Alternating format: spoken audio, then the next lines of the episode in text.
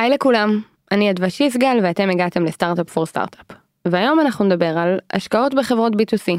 ולצורך העניין נמצא איתי פה דני כהן, היי דני, אהלן, אה, שאתה General Partner בקרן ויולה, נכון? נכון מאוד.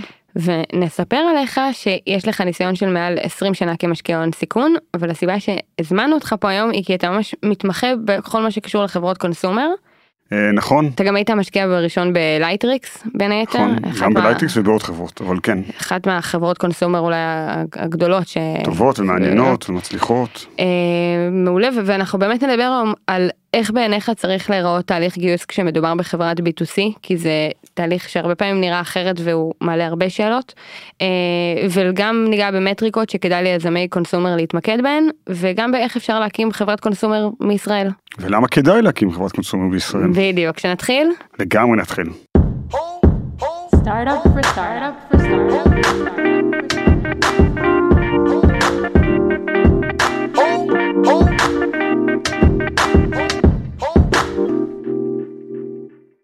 טוב אז אז דני אני רוצה שנתחיל בשנייה לעשות פה אישור קו עם כל מי שמקשיב לנו. מה ההבדל בין לגייס כסף בתור חברת B2C למה זה כזה עניין? למה יש על זה תמיד כל כך הרבה שאלות? למה מדברים שזה יותר מאתגר? מה העניין פה. יש הרבה עניינים, אני חושב אבל בעולם הקונסומר בסופו של דבר הרבה פעמים קשה לנו להבין או לנבא מהי המשתמש קצה, קצה ירצה או מה הוא יקנה או איך הוא יתנהג כי ההתנהגות של בני אדם כהמון כקונסומר זה הרבה פעמים לא רציונלית. אה, בניגוד לעולם ה-B2B שבו אתה יכול לשאול חברה מה היא תרצה לעשות ויש קורלציה מעניינת וטובה בין מה שהיא אומרת שהיא תעשה למה שהיא באמת תעשה כי האינטרסים של חברה בסוף כארגון זה להתנהג ברוב המקרים באופן רציונלי, ה consumers הם לא כאלה. אה, והקושי של לנבאות איך דברים יתנהגו, או אה, להבין מה יקרה ומה יתפוס, הוא משהו שהרבה פעמים נראה לפעמים כאומנות או קסם, או לא ברור ולא ידוע, אה, והרבה פעמים משקיעים מפחדים מזה, וזה גורם להתרחקות של הרבה מאוד משקיעים מהתחום הזה. ואולי מהצד השני נגיד שזה גם מייצר מין איזה מעגל שאולי גם גורם בתורו ליזמים להתרחק מהעולם הזה אה, בגלל שרואים את האתגרים שקיימים בו בגלל ש... ואנחנו ניכנס לזה סוג הוולידציה שאתה צריך להביא מראש היא אולי אה, עמוקה יותר או אה, מורכבת יותר. לגמרי, קודם כל בארץ יש חברות קונסומר מעניינות, יש תחומים שבישראל באמת הם טובים מאוד בהם, אה, סכום המשחקים למשל, אנחנו יחסית טובים בו, אבל אה, באמת באופן היסטורי אנחנו ידועים יותר בתור בהצלחות שלנו בעולם התקשורת או צ'יפים או בעיקר אה, B2B software, ולכן הרבה פעמים יזמים שגדלים בתוך החברות האלה, האינטואיציה שלהם להמשיך וללכת לעסקים האלה ופחות לעסקים של הקונסומר סייד. עכשיו אם אנחנו גם אה, מדברים נקודתית בתקופה הזאת ואם אה, מישהו ישמע אותנו בעתיד אז נגיד שהתקופה הזאת זה תחילת 2023 השוק נגיד אה, במצב לא אידיאלי החיים לא פשוטים, קר בחוץ, מה עוד אפשר. להגיד על, על עכשיו? כן, אני חושב שבעיקר מה שקרה, מעבר לזה שהשוק לא אידיאלי, דרך אגב, יחסית ה consumers עכשיו במשבר, אה, מה שנקרא, they're holding up, כן, האבטלה עדיין נמוכה בארצות הברית וה consumer confidence הוא לא במצב הכי גרוע שהוא יכול להיות. מה שכן, הנושא של CAC, הנושא של uh, היכולת לקנות משתמשים, בעיקר בפלטפורמות הגדולות, הוא הרבה יותר קשה ממה שהוא היה בעבר. ש CAC בוא נגיד במשפט מה זה כן, uh, customer acquisition cost, או uh, פשוט uh, קניית לקוחות. Uh, אני חושב כמה כמה יעלה לי להביא כל לקוח. נכון, שזה נכון גם ב-B2B וגם ב-B2C, אבל רק נגיד שלייטריקס שיצא לדרך כדוגמה שהשתמשנו בה קודם, אז uh, באמת ה CAC היה מאוד נמוך, הפלטפורמות כמו פייסבוק ואחרות, ואז יכולת על דולר אחד שקנית משתמש, להוציא ממנו חמישה דולר, עשרה דולר, אפשר לבנות business מאוד רווחי. בעולם שיש הרבה מאוד שינויים בפלטפורמות, התחרות אה, ביניהם מאוד קשה, אז אה, הרבה יותר אה, יקר להביא משתמש, ואז הרבה פעמים ה-LTV CAC ב consumer side הוא הרבה פחות טוב, וזה מהווה אתגר מאוד גדול בצמיחה של חברות consumer. מעולה אז אז אני רוצה שאנחנו נעבור עכשיו ל... ונגיד שאתה גם התארחת אצלנו בקהילה בכזה שאלות תשובות. נכון, זה היה לי כיף, זה- לי את כל היום. מעולה לא זה גם היה שם אני אשים לינק אולי באמת ב... בתיאור של הפרק אם מישהו רוצה לחזור לשם אבל איזושהי שאלה שחזרה על עצמה שם ככה באופנים שונים וחשבתי שיהיה מעניין להתחיל איתה אמ, והיא מדברת על רגע לפני שיוצאים לדרך ורגע לפני שנפגשים עם משקיעים וכולי יש לי כבר רעיון אני אולי גם יש לי אה, צוות אה, מייסדים. איך אני בעצם אה, בונה תוכנית אה, פיננסית שאיתה אני רוצה לבוא למשקיעים כשמדובר בחברת אה, B2C, איך אני, מה אני צריכה לקחת בחשבון כשאני מתכננת קדימה. אני, אני חושב שבאופן כללי אחת הבעיות הכי גדולות וקצת נגענו בזה כבר זה שבעולם ה-B2C קשה מאוד לגייס כסף על רעיון בלבד. זאת אומרת בניגוד לעולמות אחרים שבהם אפשר לבנות מצגת, להגיד דיברתי עם 40 לקוחות, הם אמרו שזה מעניין אותם, הנה רשימת לקוחות שדיברתי איתם, יש לי שני design partners, יאללה יוצאים לדרך. כאן זה הרבה יותר קשה, ואז התרנגולת וביצה הזאת שאומרת יש לי רעיון, אף אחד לא רוצה לתת לי כסף כי עוד אין לי שום הוכחות, ועכשיו איך אני מגייס לזה כסף? כי בלי כסף אני לא אוכל לייצר, שיהיה לי הוכחות, הדבר הזה מייצר בעיה. לרוב מה שאני אומר, ועוד פעם זה כל מקרה לגופו וכל חברה, צריך לצמצם את הבעיה כמה שיותר. מה זה אומר? צריך לנסות לעשות איזשהו שירות מינימלי מאוד בזול, להשיק אותו באיזה גיאוגרפיה אחת מאוד קטנה, לא ישראל, ואז עם זה לייצר תוצאות אשם, תוצאות ראשוניות, ועל זה ללכת ולבוא ולהגיד, הנה, הוכחתי משהו בקהילה מאוד מאוד קטנה, עכשיו תנו לי כסף, אני אוכל להגדיל את זה לעוד ועוד אה, אה, קהילות. זה דרך הרבה פעמים מאוד זולה, יחסית יעילה, לייצר את ה traction הראשוני הזה, כי בסוף בלי traction מאוד קשה לגייס כסף. אז רגע, אני רוצה להתעכב על משהו שאמרת, שאמרת להתחיל על קהל ראשוני, לא בישראל. למה לא בישראל? קודם כל ווייז התחילה בארץ ומאוד הצליחה. אז הנה דוגמה לזה שאפשר להתחיל בישראל. אבל אני חושב בסוף שישראלים אה, עדיין מתנהגים אחרת מאמריקאים, ואני חושב שבסוף צריך לגעת ב consumer שלהם אתה הולך למכור באופן כללי. אז עוד פעם, אם ה business שאתה מייצר הוא business שמיועד לשוק הישראלי, אז ברור שבישראל. אם אתה רוצה להתחיל את ה business שלך בשוק הגרמני, תתחיל בשוק הגרמני. אבל להתחיל בישראל ולמכור לישראלים, אה, זה לרוב לא אינדיקציה לאיך בדיוק המשתמשים האמריקאים משתמש, אה, יגיעו אליהם. אני אתן דוגמה שאני פעם אוהב לתת, הייתי פעם מושקע לפני המון שנים בחברה שעשתה משחקים לילדים, והצליחה למכור לכמעט כל ילדי ישראל רק בחלק פליירים בפסטיגל אה, בחנוכה. כי מסתבר שבפסטיגל בחנוכה אתה נוגע בכל ילדי ישראל בגדול. כן, כן? חד משמעית. ומעולה, אז מה למדנו מזה? כלום. שום דבר. אין פסטיגל באמריקה, אי אפשר ככה להגיע לכל ילדי ארצות הברית, זה לא, זה לא מלמד שום דבר, וזה שהם הצליחו בישראל פשוט לא נתן הוכחה לשום דבר. ולכן חייבים ללכת למקום אה, ולבנות משהו שמוכיח איזושהי התחלה של ביזנס בשוק, אה, אה, בשוק היעד. אני גם חושב, אני ככה מדבר ועונה על השאלה הבאה מיד, אה, אני חושב ש... אה, הישראלים בסוף לא חיים באמריקה, וזה שאנחנו רואים טלוויזיה אמריקאית לא נותן לנו באמת אינטואיציה. יש משהו בללכת ולמכור לאמריקאים day one ולהסתובב, אולי לבלות איזה קיץ בארצות הברית, ואולי לשבת באיזה אה, חור באלבמה, ורק איזה ככה חודשיים להתחכך, אתה לומד הרבה יותר על השוק יעד שלך, ובסופו של דבר נותן לך גם go to market יותר טוב, וגם אה, משפר או נותן לדייק את המוצר ל product market fit יותר טוב. זאת אומרת, אתה כמשקיע, אם מגיע לך עכשיו מישהו, גם אם יש לו ולידציה, או אתה יודע, כבר יש לו אה, 5,000 לקוחות משלמים נניח בישראל, אה, אתה, זה, זה יספיק לך? זה אני, אני אגיד בצורה קיצונית, כן, עוד פעם, זה עכשיו אה, הכל תיאוריה ואנחנו פה בפודקאסט בכיף, בגדול לא סופר את זה בכלל. לא נותן לזה שום ערך, להפך, הרבה פעמים זה אפילו ערך שלילי. למדת משהו על לקוחות הישראלים, מעולה, יכול להיות שאפילו למדת דברים לא נכונים, עדיף אפס יוזרים בישראל, רק אמריקה, מאשר 5,000 יוזרים אה, הישראלים האלה. ועוד פעם, אני מבין, הרבה פעמים אומרים לך יזמים, ובצדק, זה בעיה, אין לי כסף ללכת לאמריקה, מסכים, אבל המתחרה שלך יושב בשוק האמריקאי, פועל בשוק האמריקאי, וכבר יש לו אה, אה, צעד קדימה לפניך אם אתה התחלת בישראל והוא התחיל שם. ואני אה, ארשה לעצמי להביא פה דוגמה מפרק אחר שעשינו, שעשינו פרק עם אה, יובל קמינקה, שהוא אה, המייסד של... מדהים. כן, של מדהים. סימפלי, שהיו עד לא מזמן ג'וי-טונס. ומה שיובל סיפר שהם עשו שם, זה שהם הלכו לקניונים ועמדו כמו בדוכנים כאלה של ים המלח, של מוצרי אהבה בקניונים בארצות הברית, וככה נתנו לאנשים להשתמש במוצר שלהם.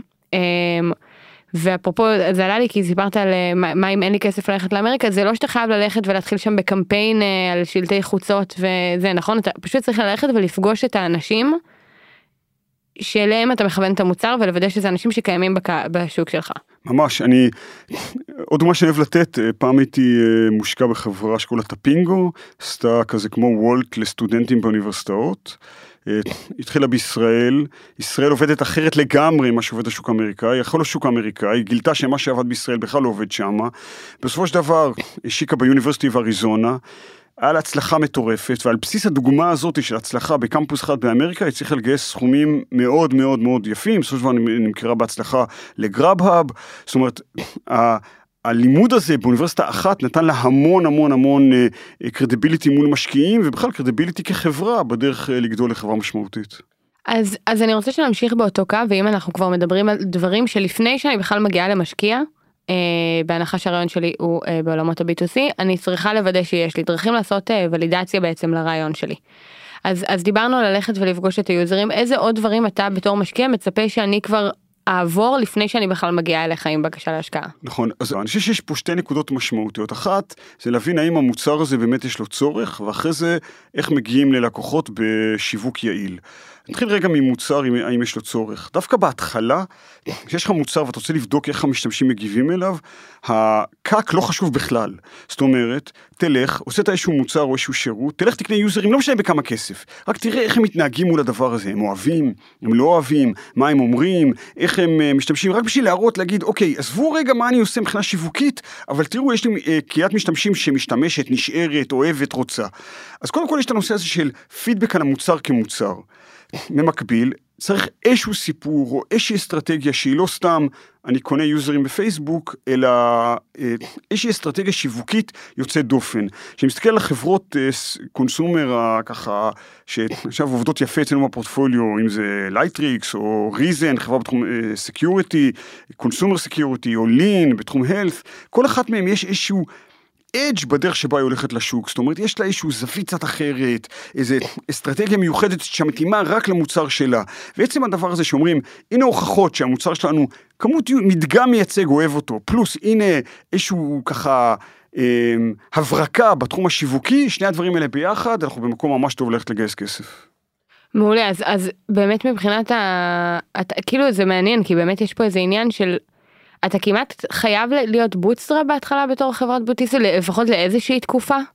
כן, מה זה bootstrap? אני חושב שחייב בתור התחלה, חייב איזשהו מימון בעיניי לא... מקרנות הון סיכון מוסדיות לפני שמגיעים לאיזשהו גיוס uh, כסף. דרך אגב, האמריקאים עושים את זה באופן מדהים. זאת אומרת, אני פוגש סטארט-אפים אמריקאים, הם מגייסים מאות אלפי דולרים ומגיעים עם זה לטרקשן ולהתחלה ולפעילות ולמשהו, לפני שבאמת מגיעים לקרנות ההון סיכון המשמעותיות. אני ממליץ כדוגמה, דרך אגב, uh, פעם אה, לקרוא את הספר על Airbnb, איך הם התחילו, כן, ולא משנה, תקופה אחרת, ימים אחרים, אבל ממש לראות איך הוא אה, ממש עשה, לא יודע אם bootstrap, אבל ממש עבד במצומצם, מצומצם, קטן קטן, גייס מאות אלפי דולרים מסקויה בקושי, ולאט לאט, והוכיח המון בסכום כסף מאוד מאוד אה, יעיל. אז התשובה היא כן, אני חושב שצריך לעשות הרבה עם מעט כסף בשביל להוכיח איזשהן הוכחות ראשוניות כאלה. עכשיו זה אולי uh, קצת טכני מדי אבל כאילו דיברנו על טרק, הזכרת traction. יש איזה מספר שאתה יכול לשים מה מספר הלקוחות שאני צריכה כאילו לבוא איתו לפגישה כי האם עשרה זה מספיק או האם אני צריכה 500 או האם לפני עשרת אלפים אין לי מה לחשוב בכלל. כן. זו שאלה מעולה ואני שואלים כל פעם שאני אומר לא לחברות אני אומר להם יודע זה לא מתאים לנו. Uh, אז אומרים לי אוקיי עם כמה משתמשים לחזור. התשובה היא שאני לא יודע. קודם כל אני לא יודע כי זה משתנה משירות לשירות. זאת אומרת, בוא ניקח דוגמה, אם השירות הוא אה, מכירת, אה, אה, לא יודע, אה, טיפול רפואי בעשרת אלפים שקל. אז אולי אה, מספיק 100 אה, users בשביל להוכיח שיש פה שוק מדהים. אם השוק הוא אה, אפליקציה חברתית סטייל פייסבוק שבה אין כסף בכלל, רק traction, טוב חייבים אלפים וויר... אז זה נורא נורא משתנה מסוג השירות. גם כמות השימוש, דוגמה, שאני אוהב לתת, אה, עוד פעם, רשת טוויטר, פייסבוק, אנחנו משתמשים בזה יום יום, שעה שעה, דקה דקה. אה, יכול להיות שירות של אה, מיסים, מיסים, יכול להיות שירות שאני מת, מה זה מת עליו? אני לא מת על מיסים, אבל אני משתמש בו כל שנה, אבל עדיין אני משתמש בו יום בשנה, כי רק יום בשנה אני עושה מיסים. אז, אז כל שירות, כמה, איך ו, ו, ו, ותדירות מאוד מאוד משתנה. אני חושב שכנראה צריך להראות משהו שהוא... מספיק מייצג, שבאמת אלפים, אלפים עדיף באזור מסוים, באיזה ריכוז מסוים, אה, אבל באמת זה משתנה משירות לשירות. ובאמת אה, גם כמותני וגם איכותני, זאת אומרת לא רק הכמות אלא הזכרת קודם פידבק ממשתמשים, היית ממש רוצה לשמוע גם מה משתמשים חושבים ממש, על המוצר הזה? ממש. אני חושב שבכלל, אה, יש המון משמעות לאיכות, איכותני ופידבק והדאבל קליק, ועוד פעם, בני אדם באופן כללי, אה, את יודעת, פעם למדתי פסיכולוגיה לפני המון שנים. אה, אני, בני אדם הם, הם כמעט היצור שהפער בין, טוב, נגיד מה הוא אומר, כן, מה חיות אומרות, אבל מה שאנחנו אומרים, מה שאנחנו עושים, אין קשר, כן? אנשים אה, אה, מספרים שהם עושים א', עושים משהו אחר לחלוטין. אז מה שהם אומרים, יש לזה הרבה ערך ואפשר ללמוד מזה המון, אבל כמובן הכי טוב זה מה הם עושים ואיך הם מתנהגים, כמה הם חוזרים לשירות, כמה הם מבלים בו, איזה אופן הם מבלים בו, והנתונים האלה הם הרבה פעמים אינדיקציה הרבה יותר טובה מאשר רק תשלום. מעולה אז אני רוצה עכשיו שנעבור ל, ל... בעצם חלק הפרקטי אולי יותר.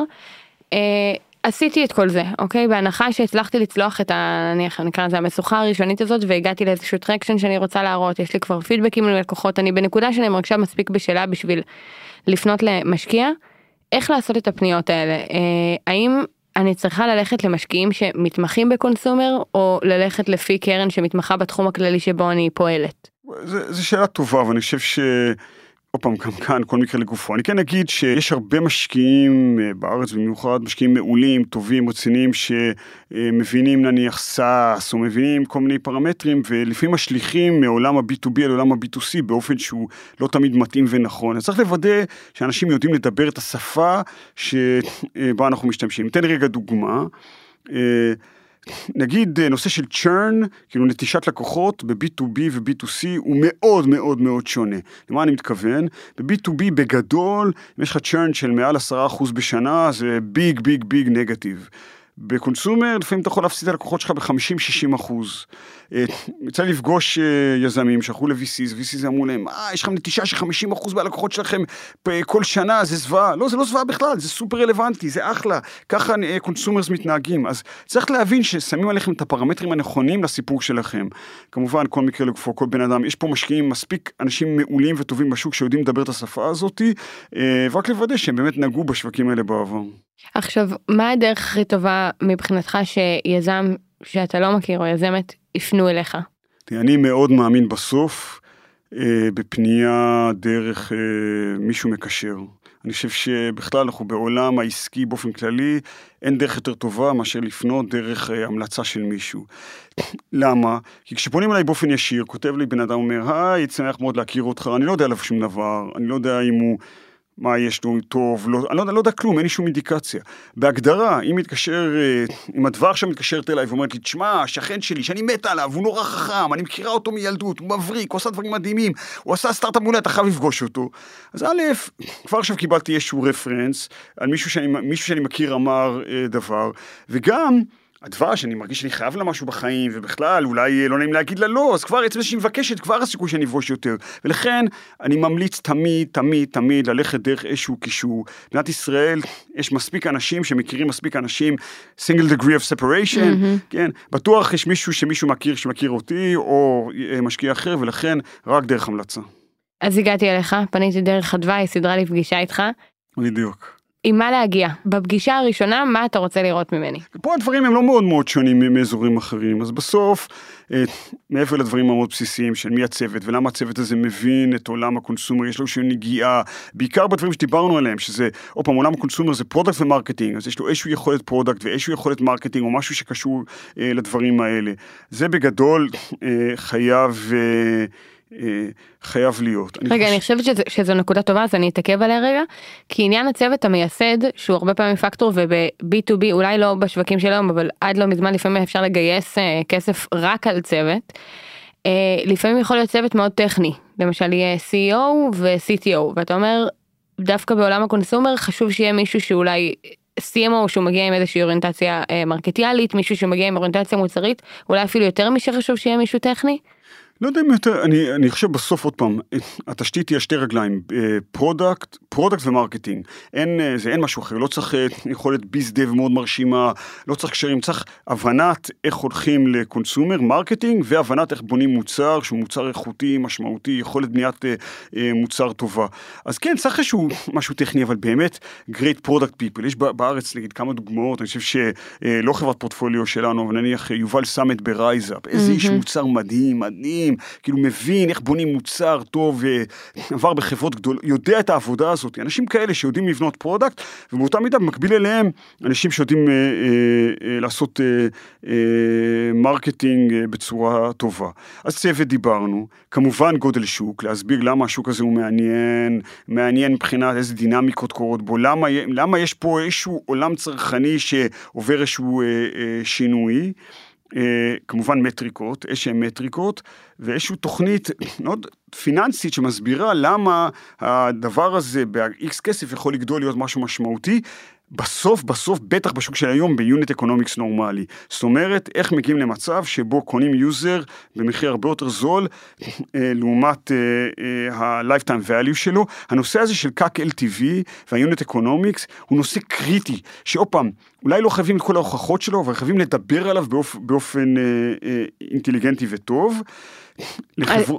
אז, כן. אז בוא נצלול את זה רגע ונסביר בטח. מה זה אומר. דיברנו על CAC נכון עלות, אה, בעצם זה אומר עלות רכישת לקוח, נכון כמה נכון. כסף אני מוציאה בשביל, אה, על כל לקוח שאני מביאה, וזה מה זה כולל את ה marketing, נכון? ו...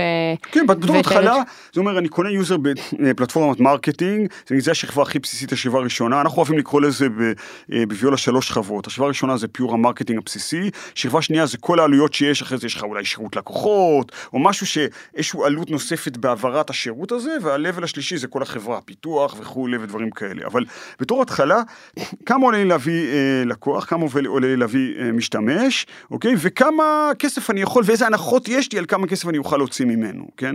עכשיו, היות ובסדר, אתה רץ איקס זמן ואתה לא יודע להגיד, אז אתה אומר ככה, כרגע אני מביא לקוח ב-40 דולר, אני חושב שבעזרת פעולות א', ב', ג', ד', ה', ו', אני אוכל לרדת ל-20 דולר. אוקיי, נראה לי הגיוני. כרגע, בשנה הראשונה אני מראה לך שאני יודע להוציא על הלקוחות האלה, אני חושב שמראה 50 דולר, ואני חושב שיהיה לי אה, נטישת לקוחות של 70 אה, אחוז, והנה לכן כל ה-Lifetime Value הזה מראה איזושהי תוצאה. אז לפחות יש לי הנחות לעבוד איתם, ולמה אתה חושב שההנחות האלה הן הגיוניות, כן? ועתיד לראות איזשהו Unit Economics טוב. אה, אני אגיד, הרבה פעמים מה שקורה זה שההנחות הן מאוד אה, אופטימיות או מאוד אגרסיביות. זאת אומרת, אם הלקוח עכשיו אתה קונה אותו ב-200 דולר ואתה מסביר לי למה יום אחד אתה תקנה אותו ב-10 דולר, אוקיי, אז זה קצת אה, הנחה מאוד קיצונית, צריך הסבר מאוד מאוד מאוד טוב להגיד למה זה יקרה ככה. אה, אז לכן צריך לראות איזשהו קק שקרוב למציאות ואיזשהו LTV שהוא אה, הגיוני מבחינה זאתי. אני אגיד, ואני נורא מאמין בקוהורט אנליסיס, קוהורט אנליסיס של B2C, בסוף פשוט לבנות טבלה נורא נורא נורא פשוטה.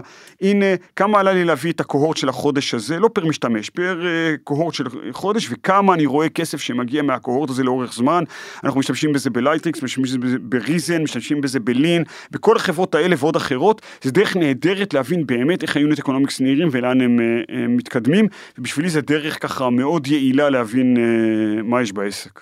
אז, אז אני גם אוסיף, אתה פשוט הרמת פה להנחתה עם כמה דברים, אז, אז שיש לנו האמת פרקים ממש מצוינים יש לנו סדרה שלמה שעשינו על מטריקות אה, אז יש פרק על קאק ויש פרק על LTV גם את הכישורים עליהם אני אשים בזה למי שכן רוצה להעמיק במטריקות האלה אה, ויש לנו פרק מאוד מאוד חשוב על עבודה עם קוהורטים שאני יכולה להגיד רק באופן אישי כאילו שהוא שינה את איך שאני עובדת ואת איך שאני מודדת את הפודקאסט אפילו אז גם אותו אני אצרף אה, גם למי שכזה רוצה להעמיק בזה. מי שאבל לא יודע פודקאסט הוא מעולה אין מה למדוד אותו הוא פשוט הצלחה כבירה נכון? בדיוק. דיברנו קצת על הדק, אה, אני רוצה לדבר גם על כמה לגייס. אה, לפעמים נכון, איך אני מתכננת runway אה, כשמדובר בקונסומר, האם זה שונה מ-B2B, האם, איך אני מתכננת קדימה? ככה, אני חושב שיזם צריך לצאת לגיוס עם הסכום הכי נמוך שאיתו מוכן לחיות. אני רגע, בוא נתעכב רגע מה אמרתי. Mm-hmm. אה, בסוף תמיד עדיף להתחיל עם סכום יותר קטן ולגדול לאורך הגיוס מאשר הפוך. זאת אומרת, אם יזם בא אליי ואומר לי אני מגייס עשרה מיליון דולר, ואחרי זה אנחנו נפרדים, זה לא יסתדר, ושלושה חודשים אחרי זה הוא חוזר ואומר עכשיו אני מגייס חמישה מיליון דולר, ברור לי ש... things are not going well. הפוך לעומת זאת, הוא התחיל לגייס בשני מיליון דולר, אליי אחרי שלושה חודשים ואומר, תשמע, אני כנראה מגייס חמישה בסוף, כי כל כך הרבה אנשים רוצים, אז כנראה ש-things are going very well. אז עדיף להתחיל מסכום נמוך. מה זה סכום נמוך? הסכום הכי נמוך, שאתה אומר, אה, תמיד לעשות תרגיל מחשבתי הבא. אם אלוהים אומר לי, זה הסכום היחיד שאתה יכול לקבל, זהו, זה המספר. מה המספר הכי קטן שאיתו אתה לא סוגר את העסק, כן? כי אם כנראה אלוהים נותן לך 50 אלף דולר, כנראה אתה לא מתחיל את החברה. אבל אם אה, שני מיליון זה מספיק לשנה וחצי, אפשר לבנות עם זה משהו, אז תצא לגייס בשני מיליון או שתיים וחצי, קח איזשהו buffer, אבל סכום איזשהו קטן שמספיק בערך ל-18 עד 24 חודש.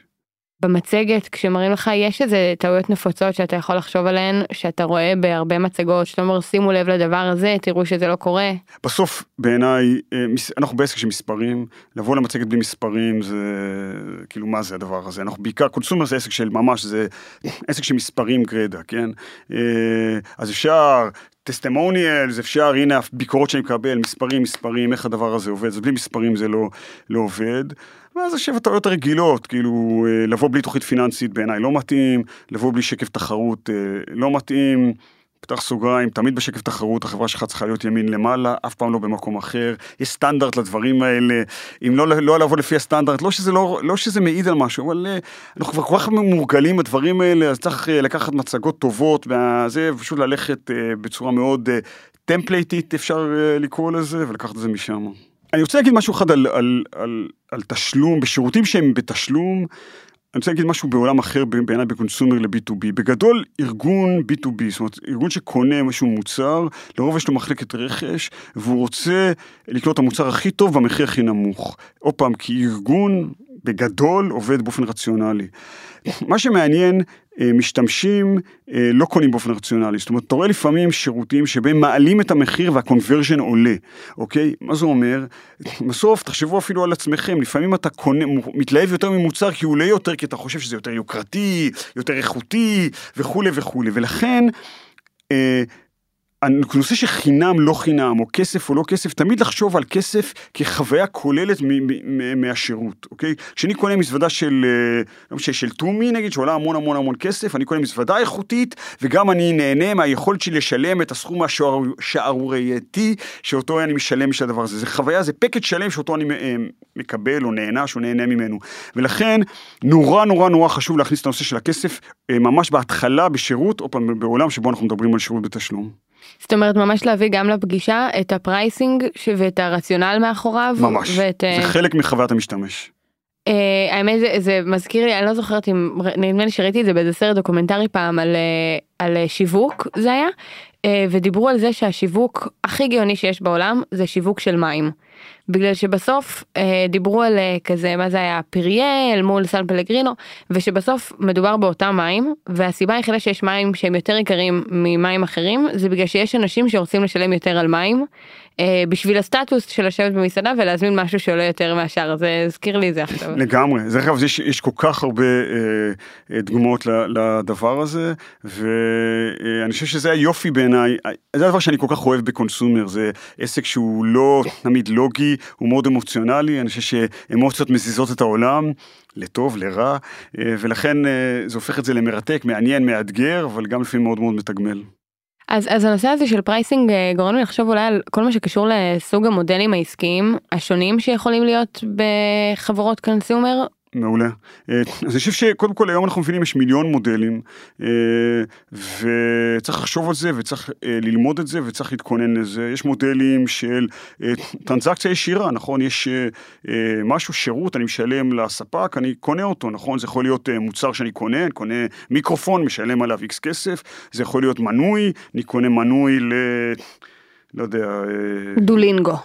דואלינגו, נכון, ונהנה ממנה, דרך אגב, וגם שמה, נגיד טינדר, אני משלם מנוי, אבל אז מצאתי בן או בת זוג, ועכשיו אני מפסיק את המנוי וחוזר למנוי, בניגוד לנגיד נטפליקס, שאני משלם למנוי, משלם, משלם, משלם, משלם, משלם, כל עוד הם מייצרים לי תוכן שמעניין אותי, אז גם זה אה, אה, משתנה. דרך אגב, מדיה זו דוגמה נהדרת, נכון? נטפליקס, הביזנס עובד על, אני משלם מנוי, מקבל שירות ללא פרסומות, בעוד שהולו עובד על, לא משלם מנוי, מקבל פרסומות, היום כמובן יש ערבוב ביניהם, לפעמים יש גם ככה וגם ככה, נכון, העיתונים הישראלים, נכון, עיתון הארץ, גם פרסומות, גם מנוי. כן, שכמו שיש בספוטיפיי, אתה יכול להשתמש בזה בלי לשלם, אבל נכון.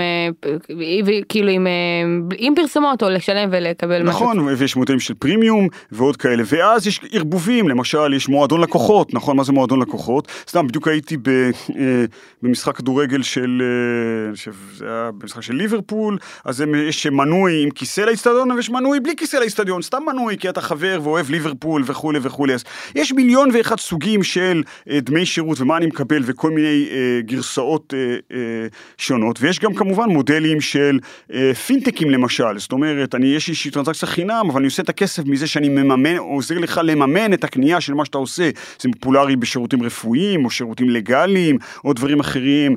אה, אז יש... אה, יש כמובן אה, סוגים שבהם אני עושה את הכסף בכלל בעולם ה-B2B, זאת אומרת אני נותן שירות ללקוחות והכסף שאני עושה נובע מזה שאני משתמש במידע שלקוחות נתנו לי ומוכר אותו הלאה בעולם ה-B2B, אני לא נכנס עכשיו לענייני privacy וכולי. מהמם. כל מה שאני אומר שיש מיליון מודלים וצריך להכיר אותם, לשלוט בהם ולבחור בהם, והם מאוד מאוד גם משפיעים על החוויה המוצרית אנחנו, שאותה אנחנו מנסים אה, אה, אה, אה, לבנות. אה, ובסוף גם זה ציפייה שלי יש מאוד מיזמים שיבואו וידברו באופן חכם על האופציות השונות במודלים העסקיים, ומה זה אומר, ואיך זה משליך על ה business שלהם. דרך אגב, שווה להגיד מילה על לייטריקס. לייטריקס התחילה מודל עסקי של uh, one time purchase של אפליקציה, קנית פעם אחת one time ב-299, 399 וזה היה ה business. בנו אחלה business uh, ככה, 2014, 2015. ואז ב-2017 השיקו את, ה subscription שהיה שינוי מודל עסקי מדהים והזניק את החברה קדימה באופן מטאורי. עכשיו, אני חושב שאז היה חדשנות במודל הזה, היום הוא הרבה פחות חדשני, אבל אני חושב שגם הבנה עתידית של מודלים עסקיים ושינוי מודלים עסקיים זה דרך נהדרת הרבה פעמים לחברות אה, אה, לפרוץ קדימה. כן, גם ה... ה... כאילו מרגיש לי שהחיבור לשוק הוא אחרת לגמרי, כי גם השינוי הזה של המודל העסקי הוא מאוד מאוד קשור לטרנדים ש... ענקיים שקורים בעולם. כאילו, אני חושבת שהרבה פעמים בעולמות הקונסומר, שוב, תלוי מהמוצר, אבל השוק שלך, הפוטנציאלי הוא הרבה יותר גדול אם אתה לא פונה לחברות אלא לאנשים. אה, אני חושבת נניח על סימפלי, אז השוק שלהם הוא עקרונית כל ילד בעולם שרוצה לנסות לנגן. ברור. אה, ויכול לשלם נניח אה, כמה שהאפליקציה עולה לחודש. ואתה צריך להיות מאוד מאוד קשוב לטרנדים שקורים בעולם פשוט, ואז המודל העסקי יכול להשתנות גם בהתאם להם. נכון, אני חושב שבכלל, אני חושב ש... אה, בסוף יזמים טובים בעולם זה יזמים שיש להם איזה אוזן קשובה למה שקורה אה, סביבנו, שזה אחרת באמת מעולם, אה, אה, אה, מעולם ה-B2B. דרך אגב, אחת הסיבות שאני אופטימי שתמיד יהיה מקומות לסטארט-אפים חדשים בעולם ה-B2C, כי consumers מאוד מאוד משתנים. תראי, עכשיו אנחנו, אה, אה, דיברו על millennials הרבה, עכשיו מגיע gen Z ועוד מעט gen alpha, וכל כל דור כזה הוא משהו אחר לגמרי מהדור שבא אחריו, ורוצה דברים אחרים, והאופנה שלו היא אחרת, והדרך שבה הוא רוכש היא אחרת, ודברים מאוד מאוד משתנים, וזה מאפשר לברנדים ישנים למות, וברנדים חדשים למות, ושירותים חדשים למו, אה, לחיות, ותמיד זו הזדמנות אדירה לסטארט-אפים לקום אה, ולכבוש נתח שוק. אני רוצה אה, לסיום ת- ת- תהליך העבודה מול המשקיע, אני רוצה לשאול מה אחר כך, מה אחרי הסיבוב הראשון. כי מדברים הרבה על זה שיותר קשה, לחברות קונסומר יותר קשה לגייס. זה משהו שממשיך לאורך כל התהליך, גם בסבבים הבאים זה יותר מאתגר, או ש- once you did it, בהנחה שאתה מצליח עם הכסף הזה, אתה יודע, לצמוח ולעשות scale, המסע נהיה דומה לחברות B2B? אני חושב שכל עוד ה business נראה טוב, זאת אומרת שה CAC LTV עובד, שה unit economics עובדים, וממשיכים לעבוד ב scale, אין שום בעיה, יש כמה חברות בארץ, אני, יש חברה בארץ לא מזמן, לא אגיד את שמה, שאנחנו לא מעורבים בה, ששווה כבר מיליארדים תוך שנתיים מיום הקמתה, חברת consumer, פשוט unit economics עובד, עובד, ופשוט הכסף נשפך. או לא נשפך, אבל הגיוס הוא יחסית אטרקטיבי, כי ברגע שזה עובד, ברגע שיש הוכחות לדבר שנקרא unit economics, השמיים זה הגבול באמת, אין, אה, זה, זה דבר מדהים. אה, זה מזכיר לי את העובדה, אולי ככה איזה מין segue להגיד עוד משהו. בסוף אנחנו מחפשים scalability במודל, זאת אומרת, אתה כן רוצה לראות מודל שבו אתה יכול לקנות יוזרים באופן מהיר ואוטומטי, לעשות עליהם כסף, את הדבר, את המכונה הזאת לתת לה לרוץ לבד, ואז אתה במין כזה אה, באוטומט. אני חושב שהרבה פעמים שווה להשקיע בדברים ידניים לא סקיילביליים בשביל לייצר את, התח... את תחילת המעגל תנופה הזה ורק יותר מאוחר להגיע ל scalability. זאת אומרת, לא נכון לבנות תשתית נהדרת לגידול אה, גדול ולהראות מעט traction אבל עם תשתית שמוכנה ל scale, צריך בדיוק הפוך. מעט תשתית שמוכנה ל scale אבל התחלה של אה, יוזרים ואחר כך בוא נבנה את, ה... את. את מכונות ה scale, כן? כן. שאולי- כן. אה, אז אנחנו מתקרבים לסוף, ואני רוצה לשאול אותך אם יש לך טיפים ליזם, ליזמת שעכשיו נכנסים לעולם הזה של ה consumer, או שיש להם כבר חברה בעולם הזה אבל הם עוד לא גייסו כסף, אה, והם כן מחפשים עכשיו השקעה, מה היית אומר להם? קודם כל אני אני אני רוצה לחשוב מה, מה לא להגיד דברים יש לי כאלה דברים נורא כלליים וצ'יזים כאלה להגיד אבל אני חושב שבאופן עקרוני צריך ללכת אחרי הדברים ש- you're passionate about אם יש נושא שבעולם קונסומר או לא, אבל אם אה, עולם הקונסומר בוער בך, אז קודם כל ללכת על זה, אפשר ללכת על זה, ולא לעשות דברים מהראש, אלא כן מהלב, אני חושב שזו הדרך הנכונה אה, להצליח. אני חושב ששווה בסופו של דבר לחבור כמה שיותר לאנשים, או, או לדבר עם אנשים שכבר עשו את זה בעבר. יש כן בארץ מלא אנשים שנגעו בחברות או בעולם ה consumer מכל מיני צדדים, אה, מחברות כמו Gett, אה, אה, או, או חברות כמו לייטריקס, או חברות כמו JoyTunes, אה, Simply, אה, אה, ולפעמים גם אה, Natural Intelligence, אה, או Round Forest, או כל מיני סוגים וכל מיני מינים. יש כל מיני חברות בארץ, ואני חושב שלדבר עם היזמים, לדבר עם אנשים שהיו שם, פשוט לקחת טיפים, לשאוב אותם, זה בעיניי הדרך הכי טובה גם ללמוד וגם להבין איך, או לחדד את הדרך שבה ללכת לשוק בצורה הטובה ביותר. ואני גם אעשה פה קידום חסר בושה ואגיד שלפחות לארבע מהחברות שהזכרת עכשיו השתתפו פה בפודקאסט אז אתם יכולים להקשיב לפרקים איתם כולל חשבונית ירוקה שלא הוזכרה אבל אני חושבת שבעולם הקונסומר הם אולי אה, עשו את רוב העבודה לישראל אבל בגלל שזה השוק שהם התמקדו בו.